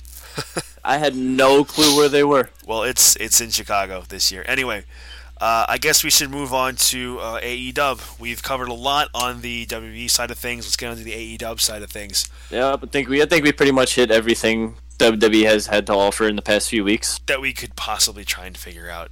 Anyway, yeah, so AEW Full Gear was on Saturday, and I I loved this pay per view a lot. I Pro- probably one of the best pay per views AEW's put out. I probably I think I may have enjoyed this a little more than All Out, just just by Well, just by a hair yeah. maybe. Yeah, but not obviously nothing's gonna top top All In. Even No. though it wasn't technically an AEW thing, we all knew it was the first AEW pay per view because everybody knew the rumors. A- It was yeah, everybody precursor. everybody knew AEW was coming. It was a matter of when and how. Yeah. I still think the per- best pay per view they put on all year is, is Double or Nothing. But Full Gear Oh, is, yeah. is definitely, uh, they did a great job with this. They opened with Young Bucks and Santana and Ortiz, and this was a lot of fun. I had picked Santana and Ortiz to win, but usually when they do stuff like that, they kind of want to get a big babyface victory, and I'm like, oh no, am I going to be wrong? But no, Santana and Ortiz won the match, and friggin' Rock and Roll Express, Ricky Ricky Morton, rock and roll. Ricky Morton hit a Canadian destroyer and a suicide dive to Santana and Ortiz. Oh my god! Didn't didn't one of the young bucks have to help him over the ropes I, the- to do to do the uh, the sunset I, flip or I- something like that? I think I think they did. I'm pretty sure they did, but still, it was very impressive. Like Ricky Morton's like almost 80, and he's pulling off. Oh my like God. That. I know it's mostly like with like you know sunset flips and Canadian destroyers. Like it, it's mostly the guy taking the move that kind of has to like do the flip. And you kind of have to roll with him. He's doing more of the Yeah. momentum, but still, the fact that he did that was able to help out at all is incredible. Uh, and then they, then they did the suicide dive. Oh my Like god! co- the, the, a guy that old should not be able to move and fly through ro- ropes like that. I know. And But I mean, hey, good for him. He did. Hey. He looks like he doesn't look good, but he's he could get out there. He was in good shape Hey. to do what he was doing for his age. hey, I mean, he hit those two spots. I mean, most older guys his age wouldn't even dream of hitting a spot like that. Oh, de- definitely not. They'll look at it and be like, I can't do that. I Look know. the size of that guy. So, the Young Bucks Santana Ortiz match was great. I think my favorite spot maybe from this entire show was how it was. Uh, yeah, it was Ortiz, I believe. No, damn, I am blanking. Santana, Santana has the is the sha- uh, shaved head, right? And Ortiz has kind of the Uh, dreads. I'm still confused at, on that. But if you're talking about the super kick where he spazzed Ort- out Ortiz, and then it was, collapsed, it was Ortiz. Ortiz was the one who like he like spazzed out selling the, the super took kick. that super kick and was just stood there for like 30 seconds, just rocking Yeah. back and forth, like, oh, oh my god, that. That that was so good. Um, Uh, and what else did we had? We had um. Man, I'm blanking on this pay per view. uh, didn't we have uh, Riho and somebody else for the uh, Amy, uh, AEW Women's Championship? Emi Sakurai, Sakura. That was I good. believe so because I That think I good. think I think Cody Rhodes posted on his uh or no it was Kenny Omega since him and Riho have that close relationship posted the Yeah. the record list on on his Twitter and it was like these, these two have been going at it for 15 years and this is only like the third or fourth match they've had for a major title That's crazy. Because they're. and this the series was pretty much even like they it's a split series I did like that they played into the um, the history between the two of them, and Riho has kind of become a star overnight with the AEW crowd. Yeah. I mean, she's only like 23 years old. She's been wrestling since like I don't know 13, 14 years old, something like that. Yeah, I mean, long, like I just time. said, she's had she's had the series of matches over the past 15 years with the person she had a match with at Full Gear. So she's been wrestling since she was about like 14, 15 years old. So she's been at it for a while Yeah. for being so young. and and I like that a lot. Uh, we had Hangman Adam Page and Pac go at it. I That was a good one. I wasn't expecting uh, Hangman to get the victory here, but uh, good on Neither him. was I. Good on Yeah, him. and then- I think uh, he really does need some some wins to really try and make him look really strong again. Uh, Shawn Yeah, I Spears. mean, if Go ahead. Go ahead. Sorry. yeah, I mean, if you watch the being the elite, um, Hangman said he was he felt good after getting that win against Pac because after he lost that championship match with Jericho, he said he he kind of just fell off. I like the sto- I, I like that they're still incorporating being the elite because I remember the Young Bucks did say that they were not sure what was going to happen once TV started, but I'm glad that being the elite is still there and they do incorporate storylines. Yeah. Not not heavily, but you know that they are connected. Like Yeah. because I'm sure they realize there aren't going to be fans who there there are going to be fans who don't watch being the elite who watch Dynamite. But Right, and there are fans who don't watch Dy- or who watch Dynamite but don't watch being the elite. Exactly. So, I mean, the whole Shawn Spears Joey Janela Joey Janela feud was set up on being the elite because Joey Janela was smoking a, a cigarette in the locker room. The Right. the, the three way tag. Uh, up until up until uh, when Jericho and Jericho and uh, Cody and then Moxley and Omega. Up until that point, I thought the the three way tag was the best match. Obviously, things got better. We, Oh, yeah. we saw the return of, of CD of Christopher Daniels, Yep. um, Imper- impersonating uh Pentagon, Pentagon. Pentagon. and I was really bummed out that they took Daniels out of the tournament because I am I am a big fan of of of uh, Daniels and Kazarian. The the addiction, if if we're gonna go uh, Uh, going all the way back to the TNA days. to the TNA days to the, the to TNA, the Ring of Honor. the, the Ring of Honor because I saw these guys. Uh, Sean and I went to the Final Battle show in 2017, and they had a match against War Machine, and it was nuts. It was the first time I'd ever seen Frankie Kazarian and Christopher Daniels like wrestle live, and they didn't disappoint. But Scorpio Sky and Kazarian have great chemistry too. They did Oh, say yeah. they did say recently that they are not going to incorporate the Freebird rule. So they're they're not doing the Freebird. No, it's Kazarian and Sky who are the tag champions. I'd really I'd really like to see them incorporate that fr- that uh the Freebird rule for all three of them. I would, but I at the same time I would also love to see them put the title on Daniels and then all three of them have the championships. Yeah. I don't know if they'll do that though. And and knowing how old Christopher Daniels Daniels is, he's probably just like I don't want to be the champion. Put on a guy who actually deserves it. Not that Yeah, like Dan- I mean, not that I mean, Christopher Daniels is up there in age, but Kazarian old, but he's not that old, and then Scorpio Sky is the young guy. So you got the two veterans of it with the with the guy who's still I, I don't want to say wet behind the ear, but he's still He- he's still getting his name out there. Yeah, and he can still learn a lot from uh, from Christopher Daniels and Frankie Kazarian, and obviously I think he has. Um, but Oh, I- yeah. but I think this feud with the Lucha Brothers and SCU is going to continue. Adding Private Party into this match, I think, was a great uh, great mix, and then getting into Jericho and Cody, it was a it was a really great story told. And is it safe to say that Cody Rhodes is probably the best babyface in wrestling right now?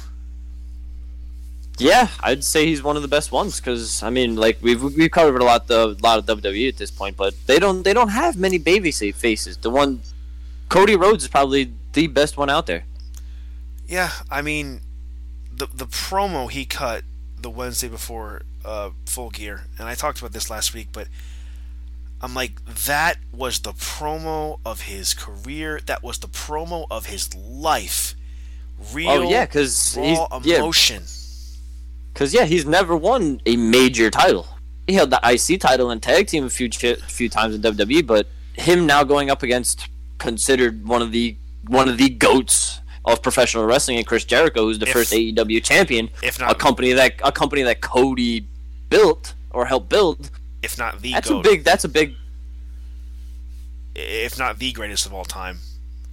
Because I think you can argue at this point that Jericho probably is the best, the best ever. Oh, definitely. because no one's had a run as long as he had for, uh, ha, has had, and he's been able I mean- to keep up with, with I mean- guys in the ring. Uh, Yeah, I mean the guy the guy's 49 years old, major champion in a company that he's helping put on the map. Got what 30 plus years in professional wrestling. So these new guys who aren't used to TV and all this stuff, still wet behind the ear, learning from a guy like Jericho can do a lot for them. and I'm sure guys in the inner circle like Santana and Ortiz and, and, and Sammy Guevara too. I'm sure they're learning. Uh, they're having a plethora of knowledge from Jericho. Oh, definitely. And then I mean, you just you're just adding. Uh, I mean, I know him as Jack Swagger. I still can't say his last name, so I'm gonna refer to him as Jack Swagger. You still got him. He's he's been a, he's he's a wor- world champion, but he knows his way, but still needs a little help. So all those guys in the inner circle being with Jericho, they can they can all get something. I think Who ev- knows after after this past Wednesday night? Who knows MJF? I think everybody in the inner, inner circle plays their role perfectly. You obviously have the leader in Jericho. You have the tag team in Santana and Ortiz. You have Sammy Guevara, the high flyer, which, i- if and when AEW ever gets like a, a secondary title, you have to imagine Guevara is going to go after it. And then you have uh, Jake Hager, Jack Swagger, whatever you want to call him, as the silent muscle. That works perfectly. As long as everybody plays their role perfectly and doesn't get too crazy, that's Right. it can work out That- that- perfectly. Yeah, that that could go down as one of the best factions in professional wrestling. Me personally, with MJF, I don't think he should join the inner circle, but we'll get to that in a second. We saw that we saw that MJF threw in the towel for Cody Rhodes, having Jericho retain the title, and we had uh, MJF. He was upset. He was saying, "I'm sorry, Cody. I'm sorry." You know, you, you you know, he puts his hand over his shoulder. He's like, you know, it's okay. And then MJF just squares and kicks him right in the dick. Now, Yeah. to be fair, we probably all saw this coming. We, Yeah, eventually eventually MJF was going to do something to Cody. I just didn't think they'd pull the trigger so soon. Sean called. And he thought he, he he said like I think they're gonna do it at full gear. In my opinion, I thought I, I thought Cody would have done something to MJF. It made you I think that for I a thought second. I thought Cody would have played the sweet guy, the mentor, and then when the time was right, Cody was going to turn on him and be like, "All right, now you're on your own, and it's going to be a tough road, and you're starting with me." It would have been interesting to see Cody turn heel, but again, with with how over he is, I don't know what they would do next. I think the initial moment would have been cool, but it's not really sure what to do next with MJF Right. because MJF is just he he's just so great. He's so great, and it turns out the fan that threw a drink at him was was a plant. And, and That he- was a plant. Yeah, I, I read that some, that he was a plant and that he was in the local uh, Baltimore wrestling scene. But Ah, but that's that's terrible. I still I still want to believe that that was not a plant. I thought that was I thought I wanted that to be genuine. then then what I said was a The lie. gen- genuine, genuine, genuine hatred of the fans of Baltimore. then what I said was a lie, and you can go back to to believing right, that. good. But but yeah, I mean, MJF. He's the. I mean, the promo he cut this past Wednesday. He just generates so much natural heel heat, which is something people don't necessarily get. no, because he's he. I mean, granted, we all know kayfabe is dead, Yeah, but MJF still MJF is like he's able to keep it alive. what, is, what is kayfabe? He was like, "What is kayfabe?" He'll be on Twitter. He'll be at live events, doing autographs and stuff. He'll still look at the fans and just be like, "No, you can't take a picture with me. If you want a picture, you need to pay me another seventy dollars." I think there was one he put out Even recently where uh, th- there was a couple. This guy was bigger. He's like, "All right, so what? All right, so what's your name? Warren, Fat Boy. Okay. How much you pay? All right, that gets half my face. Like, there's Yeah. He still is in. He still plays it up. The character, even though he called out someone on Twitter, it's like it's not a character, dumbass. yeah, he's like, "This is who I am." so I like when I see someone on TV on wrestling, they are who they are on TV and they are how they are in person and they they just it makes me believe that they are that person. And I want to believe that MJF is an asshole. Yeah, I mean, th- like you said, there's there's many videos out there. I know I've seen a video of somebody recording him at a signing event, and they were going up to get his autograph, and he was like, "Yeah, you got to shut your camera off." Yeah, no, d- d- did you pay for a video? No? Okay, shut your camera off. Yeah, Or you can get or you can get out of line. I think that may have been all out weekend. If I'm thinking of the same one, but but yeah, he doesn't. He plays up the character. He's like, you paid either pay your money or you don't get what you, or you don't get one. I remember when I first discovered him with with All In.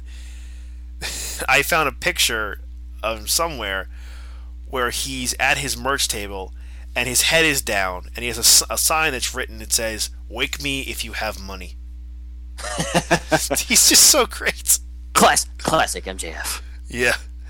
And the the bit with him and Jericho is really funny. I didn't enjoy it that much actually. Oh, really? Yeah, because as soon as they looked at each other, it was like, "Oh, you want you want to know who the biggest jerk is in that AEW? Yeah, yeah, yeah. I'm gonna say it. I'm gonna say it." The whole thing brought up the whole WWE thing of him and Kevin Owens being best friends. I saw that and I was like, "Why? Why would Jericho do something like this again?" I don't know. I, I honestly don't think that.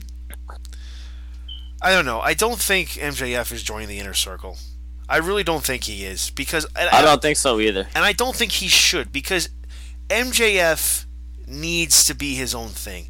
I said this to a friend of mine recently that you don't factions are cool and factions are great, but you don't want to get so too many people in them because it can di- dilute them, and it like I, I don't There's only so many. There's only so many storylines you can do with fa- a faction. A faction with numerous peoples, like the inner circle. You got the you got the tag team. You got the world champion. You got the middle Carter, and then you got the hired. You got the hired bodyguard. exactly. Perfect assessment. That guy comes in whenever he needs to. They have all of it. Adding MJF, it's just going to throw off the balance of everything. MJF is a great heel on his own. and I think you need to keep it that way. I I think the same friend said to me, um, you know, what about Mox? Uh, is Moxley going to join the inner circle? Or something? I'm like, I don't. I said no, I don't think he is because Moxley he is more of a tweener because he can borderline between heel or babyface, and he is more of a Stone Cold S type of character with AEW. It, Yeah. does, it doesn't matter who you are; he's going to run through you, and that's like how Austin was. It didn't matter who Austin went through; people were cheering for Austin. But Right.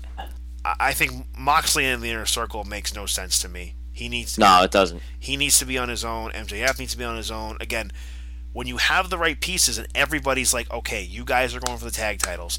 I have the world title. You are the muscle, and you are the mid card guy, or you, you you're going to go for the for the secondary title whenever the secondary title comes out. Uh, everybody has their role and they have to play it. And Right. And then eventually it's going to be the same a similar situation with Undisputed Era. The inner circle is going to hold all the gold. I think so at some point. You have to imagine that. you just have to. If they're gonna, just going to run a rampant on everybody in the locker room, they need all the gold. They do. Um, they full gear ended with Moxley and Omega. Now, I think they're taking this unsanctioned thing a little too seriously. According to AEW, it was lights out. It was a lights out match, not unsanctioned. Okay. S- same principles though. I Yeah, same principle, but on under AEW terms, it was a light out, lights out match. okay. Lights out. I think I think they're taking things a little too, maybe a little too literal. They're saying they can't sanction it. They can't. They can't promote it, but yet they are promoting it. they're heavily. And I mean, you you had you had a bed of barbed wire. yeah. I You mean, had a bed of barbed wire and a bag of shard glass. I was watching this. The, the same friend I was talking about about the whole faction thing. It was his birthday. Uh, shout out, shout out to you, Reyes, if you're listening. Uh, it was we were uh, at a friend of his house. We were playing like board games, and his buddy. Uh, we got uh, full gear on his friend's laptop. Me and my buddy were big wrestling fans. Two people were like, I kind of used to watch wrestling, and then everybody else just like, I've never seen wrestling before. Uh, the one girl there, uh, when Moxley and Omega was getting pretty nasty, she had to turn away because it was. I'm like, like I can fully understand why someone, if you're not a big wrestling fan, if you see like this, it, Yeah, if, it- you, if you're not used to the world of wrestling and you're seeing a, one of your first matches has an un, or one of your first pay per views has an unsanctioned match like that, yeah, it's not going to be nice. it begs the question. Apparently, a lot of people were saying online, like, did it go too far?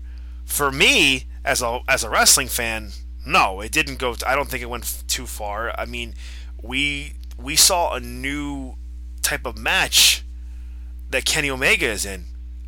Yeah, we you were just used to Kenny Omega doing the technical bouts, the hour long bouts for And- championships, the five star machine, as as Meltzer calls them. But And- to see him in a hardcore match like that, that took Kenny out of his element. and I like that a lot.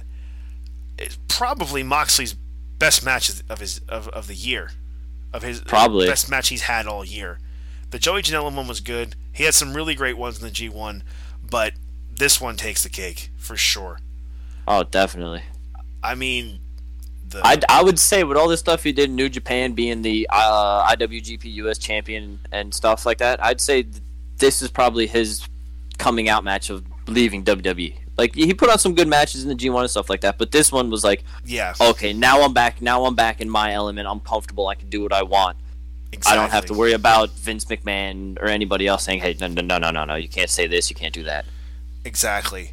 And getting into uh, to Dynamite a little bit, we've we've got like kind of full gear and Dynamite all in one.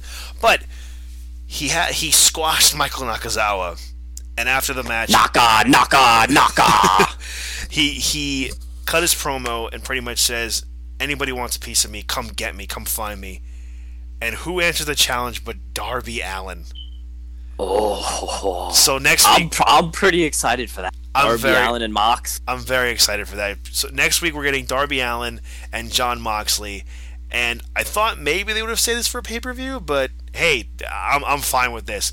And that's something I think I think maybe it's like too WWE for me.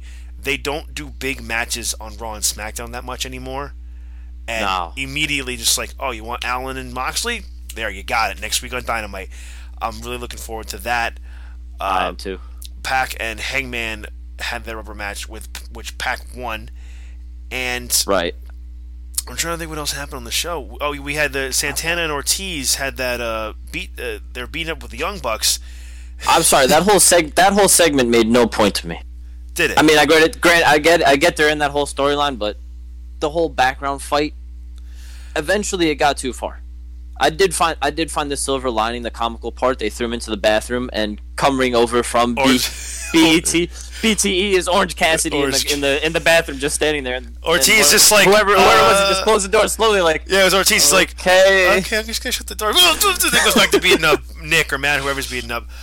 But it's clear that that's another thing too is that Matt and Nick have said we want to make the tag division an important thing, and tag team wrestling has not felt important in a long time because they are not the tag team champions, but They are not. They also have significant losses under the belt. They have about two or three losses under their belt, and you know AEW is all about the records. Yes, which also I heard that they're going to be resetting the the records after a year. Okay, I okay, think that's good. I would think maybe they'd probably reset it come May, and then maybe the following year. I don't know. I don't know how they're going. They're going to reset everything, but that's what they're going to do because you know, you, if someone's record is like you know, twenty and and five hundred, but they want to push them to like a main event level, they can't like oh well due to your win like loss that- record, yeah. you can't do that. It's yeah, which which I like. I, I think it should be reset. You know, new seasons as it as it uh, Right. if that's what you want to call it. But again, you the Bucks and Santana Ortiz is a great feud, and it's a tag team feud. You see this on WWE TV. It seems out of place because they just don't prioritize tag team wrestling. yeah. And I mean WWE is chock full of tag teams. I mean, granted, the Usos are on the shelf. You got the New Day, the Revival, B Team, the Bar. Whenever Sheamus returns, I don't know if I don't know if they'll put Sheamus and Cesaro back, but again, great example of the bar. Matt and Jeff Hardy, whenever they want to put them back together with, with Jeff and his, Yeah. his his issues, and that's just, that's another story for another time. Um, you know, you have the Viking Raiders, you have the, you have the OC, you got a lot of great guys, but again, a lot of these teams don't feel important. Every Right. to me, every single tag team on the AEW roster feels important. and these they they're they're tag teams that are two three man teams, and there's at least two tag matches a night on Dynamite. Mm-hmm. Well, So they're I, they're I- they're definitely prioritizing the tag team. I do take that back though. There is one team who I don't feel is as important, not because they're not good, it's just because the gimmick is not connecting, and that's the Dark Order. Yeah, I'm I'm iffy on the Dark Order. When they first arrived, I thought it was pretty. I thought it was a good idea. I was like, oh, let's see how they go. And after a while, I'm I'm not getting used to it. But the one tag, the one team tag team I do like, which I'm kind of I, I I've kind of enjoyed over the past few months, Lucha Express or Jurassic Express. My bad, Jurassic- Jurassic, Express. That's so great.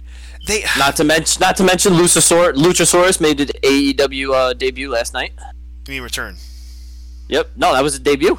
He had not been on AEW Dynamite. Really, Luchasaurus hasn't been on Dynamite. He has been out with a hamstring injury for the past couple months. They said he was he's they said he was supposed to be out until January.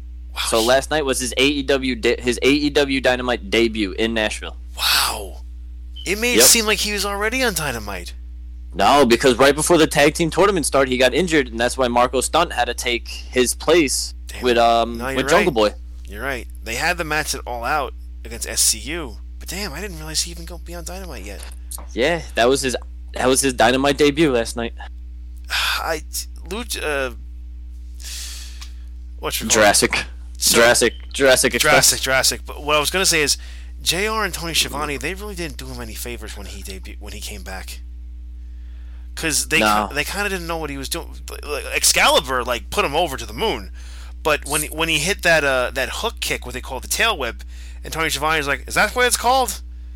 And, and Yeah. JR when he came back came in, he's like, "Oh, here comes the big man." I'm like, "Oh, jeez," like when JR and Schiavone are on, they're friggin' on and they're fantastic. But when they're unaware of certain guys, it, it, it shows.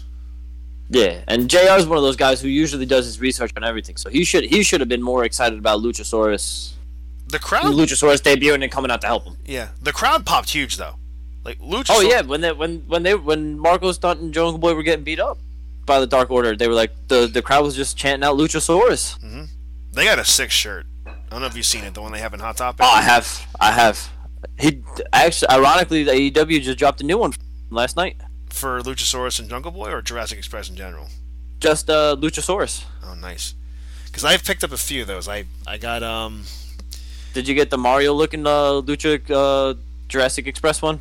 I like Or the Jungle one. Boy and Luchasaurus? I, love that one. I, I, I, like that one a lot, but I like the one they have in Hot Topic currently. Um, I picked up Jericho's a little bit of the bubbly. I got Ooh. I got the inner circle one from Pro Wrestling Tees. I did a grab bag one a while ago. I think I was telling you about it. They um Yeah. And that one I got Britt Baker's shirt, Cody's Thronebreaker, a Nick and Matt Jacksonville Young Bucks shirt, and oh, nice. I have the Young Bucks. What was it? Fiesta, uh, Super Kick Fiesta. They put out before All Out, and then Oh, nice. and Cody's shirt. Uh, so yeah, I have those currently, and I'm not getting any more wrestling shirts for a while. I gotta gotta save my money with those. But but anyway, yeah, like Yeah, my, my brother-in-law keeps telling me I got too many wrestling shirts. Dude, that's everybody in my life. um, but anyway, yeah, I mean, Luchasaurus came back, and he's massively over with the crowd. Oh, massively. massive. Uh, and again, tag team divisions feels important. I think is the overall point of this. I mean, you put any of those guys: Jungle Boy, Luchasaurus, Lucha Brothers, SCU, Young Bucks, Santana and Ortiz. You know, Oh yeah, the matches all, the matches are just gold from the tag teams in AEW. all these guys deliver, and Oh, definitely. and I think that that's very important. With, uh, I do think the women's division does need some work.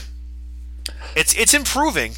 It's really improving. Yeah, it definitely does need work because I was watching the, the Nyla, Nyla, uh, Nyla Rose match that came on last night. Mm-hmm. I'm not a fan of Nyla Rose. I don't like the way she works. I I, had, I turned the match off. I switched over to NXT. I know that uh, I am interested in, in Brandi and uh, Awesome Kong's story with how they're gonna what they're gonna do with that. Yeah, that that is a weird storyline with the whole you're not wrestling and you're cutting hair Yeah, it's and weird, you're but you're I the bo- you're the boss's wife and you got the muscle. So let let let's see how it goes. but I am intrigued by that. I do like it. I like the alliance. Yeah. Um, I just wonder wh- where the end game is for that. Um, we also saw that Omega uh, has not been cleared to wrestle. right. Uh, we don't know if that's a work or if that's uh, if that's Legit. legit. Uh, but considering the match that they had, I would not be surprised if he really wasn't cleared for it. I think one thing I did forget to mention though, um, when Cody came out to go attack uh, Jericho and MJF, MJF has a new muscle. Yeah, What was this? Yeah. What was this freaking guy's name? His name. I can't even tell you off the top of my head. His name is. Ah, damn it, Facebook. uh, bear with me here. Uh, Wardlow. We had seen some uh, video packages, I think, around the time of All Out, and Excalibur said right away he's wearing a Burberry tie. I'm like, oh, he's MJF's muscle. I love this. This is just classic, like like Shawn and Diesel type stuff. Yeah, So now MJF has this huge guy, this big muscle guy, to feud with Cody. Uh, how long do you? Quick question: How long do you think it'll be until Cody wins the AEW title? Because he has to at some point. I know the rule was if he loses, he can never challenge for it again. But we. but technically he didn't lose. The towel was thrown in. That's true. I mean, technically it's a loss, but he didn't. He didn't. He didn't tap, and he wasn't pinned. That's true. They could base that off a technicality, but also we've seen a lot of stipulations over the years where it's just like, oh, you can't have this championship uh, opportunity for this amount of time, or as long as this person's champion. I think eventually Cody may have to try and fight and win back his opportunity. Yeah, But um, yeah, kind of, kind of, kind of like that Christian thing years ago, where it was one more match. Maybe Cody gets his one more match, and the stipulations is if I don't win, I leave. might be a little too on the nose. But if the match is if the match is that good, depending on the who the champion is, and if it's that convincing, it'll still be great. I mean, Yeah. hell, hell, they could they could honestly, they could do this all the way to like maybe Double or Nothing or All Out next year, and MJF is the champion. Yeah, They could build this for a whole year and just, or even if they if they keep doing like if they keep doing full gear, they could build this for a whole year to have this big moment for Cody. yeah. Have him go after the title against the guy he mentored. Yeah. I mean, it, it's makes perfect sense to me. Yeah, Just trying to think if there's anything else from uh, Dynamite that I might have missed, because because we have been on here for a while now. I mean, we had the MJF's muscle. I think we briefly talked about the. Oh, I don't think we mentioned uh, Bayley showing up at NXT and just wrecking house. yeah. Bayley, Bayley wrecking both war teams, or war games teams, and then Oh. going after Shayna Baszler at the end of the night. Oh, didn't even forgot about this. The uh, the tag team title match with SCU and Guevara and Jericho. Oh yeah, Scorpio Jericho, Scorpio Sky got a pin over Chris Jericho.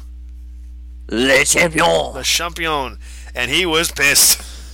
Oh yeah, I saw a video on you on Twitter a little earlier that during his hissy fit, he'd had the same hissy fit in WCW about in like 1997 where he was picking up the chair, hitting the hitting the posts. Uh, did he really? Yeah, That's funny. I mean, again, it was a small package, but but still, Scorpio is the first guy to get a pinfall victory over Jericho in in AEW. That's yeah, that's that's that's Jericho's first loss. Even though it's a tag team loss, that's Jericho's first loss on as in in AEW. So technically, he's still undefeated as as a singles competitor, but as a tag team, yeah. he now has a loss.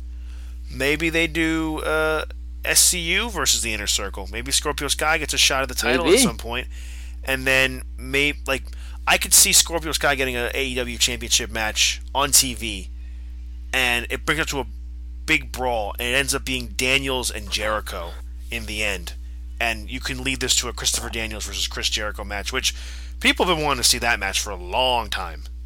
Yeah, who knows? You get the feud if you get a feud like that with the SCU and the inner inner circle. Who knows? Maybe it's Jericho and Santana and Ortiz against SCU, winner take all. Possibly. Scorpio Sky and Kazarian keep the belts. Daniels gets the AEW championship. Flip side, Jericho keeps. Santana Ortiz get the tag titles. Eventually, I do think those tag titles are probably going to be coming at Santana and Ortiz pretty soon. Oh yeah, It's either them or Lucha Brothers because they definitely have to put something on there. I, I think, but yeah. Th- those are like the top three tag teams that I feel like the the Young Bucks are pushing more on AEW or those two more than themselves. They want everybody else to get their highlights, and then at the right time, the Young Young Bucks are going to be like, "Well, we've been helping you guys a lot, so now we want our shot." eventually they're going to have want to they're eventually they're gonna be the AEW Tag Team Champions. But it's good Yeah, that I, I just don't. I just don't think those guys in the back office that have the hierarchy, since you know Matt Jet, the Jacksons, Cody, and Kenny Omega are all VPs of the company. They're not going to take the belts off these other guys just yet. Yeah, they, they don't want to make it seem like they made this company just to book themselves and make themselves champion, which is why I didn't think Cody was going to win. Right. I had a feeling that the Young Bucks may have been the champions because there was an interview they did with Chris Van Vliet on his YouTube channel, and they said, and he asked, like, I mean, do you guys want to be the first AW champ, tag team champions? They're like, well, no, we don't want to be. Like, we can book whoever we want in the end, but if but if Tony but if Tony Khan wants that, then that's what he does. Like, we can book whatever we want, but if there's something that he wants to do, then that's, I mean, he he's the boss. So. But, Yeah. but thank God they didn't because it's helping guys like Private Party. It's the Lucha Brothers are you know they have a te- serious testament for being one maybe the best tag team in the world. You can argue that for sure. Definitely. But again, man, I, I think uh, both programs NXT and AEW have been really great. For me, I don't necessarily count as the ratings. The ratings are important, but for me, I I see how the overall quality of the show was. I'm the same exact way. Like, yeah, ratings are good for them in the offices. Like, they want the ratings. They want those high numbers. Us as fans, we just want to. We just want to watch both and be like, okay, who's putting on the better quality product? I think Who's got this? Who's got this? Who's got that? Which which storylines might be better? I mean, right now it's very close. Last week, I think A- NXT took the cake with the championship. I, I, with the championship. With, Oh, def- with, the, definitely. with the show. The ratings were neck and neck. This week, I think it, it could have gone either way. Both episodes were very good. But yeah, um, I think I I think I saw the ratings earlier on Twitter, and I think AEW won it, won it again this week. Yeah, and, and it's going to be like that for a while, unfortunately, for NXT. Yeah, As 'Cause I mean, I mean, like Jericho's been saying, this is a once in a lifetime opportunity. No, nobody, nobody nowadays can say, "Hey, I watched the birth of a brand new wrestling," because WWE and WCW have been around. Were around from like what the '60s up until WWE bought When- WCW. Yeah, I mean, they were the WWF, the WWF, I mean, WCW being NWA at one point, like Yeah, different yeah, you incarnations. had- You had all the territories, so nobody actually knew what a brand new wrestling company was like. And now that we have AEW, we've just seen the birth of something new. Exactly. Anyway, man, I think we hit the nail on the head with that, and on that, I think we'll end it right there. Um, anyway, thanks for coming on, dude. Uh, I always, Thanks for have thanks for having me, man. It's always a good conversation. I know, I always enjoy uh, talking wrestling with you. We- If if you and I are at some kind of function together, we're probably talking to each other for God for maybe like two hours or three hours, and then everyone's like, "All right, we're going." We're like, "What? what we just got? Yeah, you're- you're- we, we just got here." Your girlfriend's looking for you. Everybody else is like, "Are you guys leaving? Are you guys leaving with us?" We're like, yeah. "Oh, it's- time to leave already. We've been we've been shooting the breeze about wrestling all night." and then like every time it happens, like uh, uh, our our buddy uh, Jimbo Jim, he comes up, he's like, "Dude, next time, you know, like, you know, like," and and my girlfriend will come up to me for like a second and just say something to me, and he'll and he's and he's shit faced, and he's like, "Dude, next, you know, you see your girlfriend all the time." Come out. I'm like, I'm like, dude, I've been talking to Jon all night. Where have you been? God knows where Jim is. But anyway, man, thank you so much for coming on. That'll do it for this Dish and Not Another Wrestling podcast. Jon, is there anything you want to say? You want to, you know, plug or whatever? You know? No, I think I've pretty much plugged all the stuff WWE related, AEW related. and you're not getting I, the- one, one, once, once, once again, thank, thank you for, thank you for shooting me the text, asking me to come on tonight. I appreciate it. Yeah, dude. Of course, of course. Any situation like this, I'm glad you came in in a pinch. And uh, but Yeah, yeah, and any anytime you're in a pinch again, man, I'm always a text away. I'm more than glad to shoot the breeze wrestling. it's always a pleasure, man. Anyway, it's CJ Palmisano, my good friend Jon Cummings. You see you next time.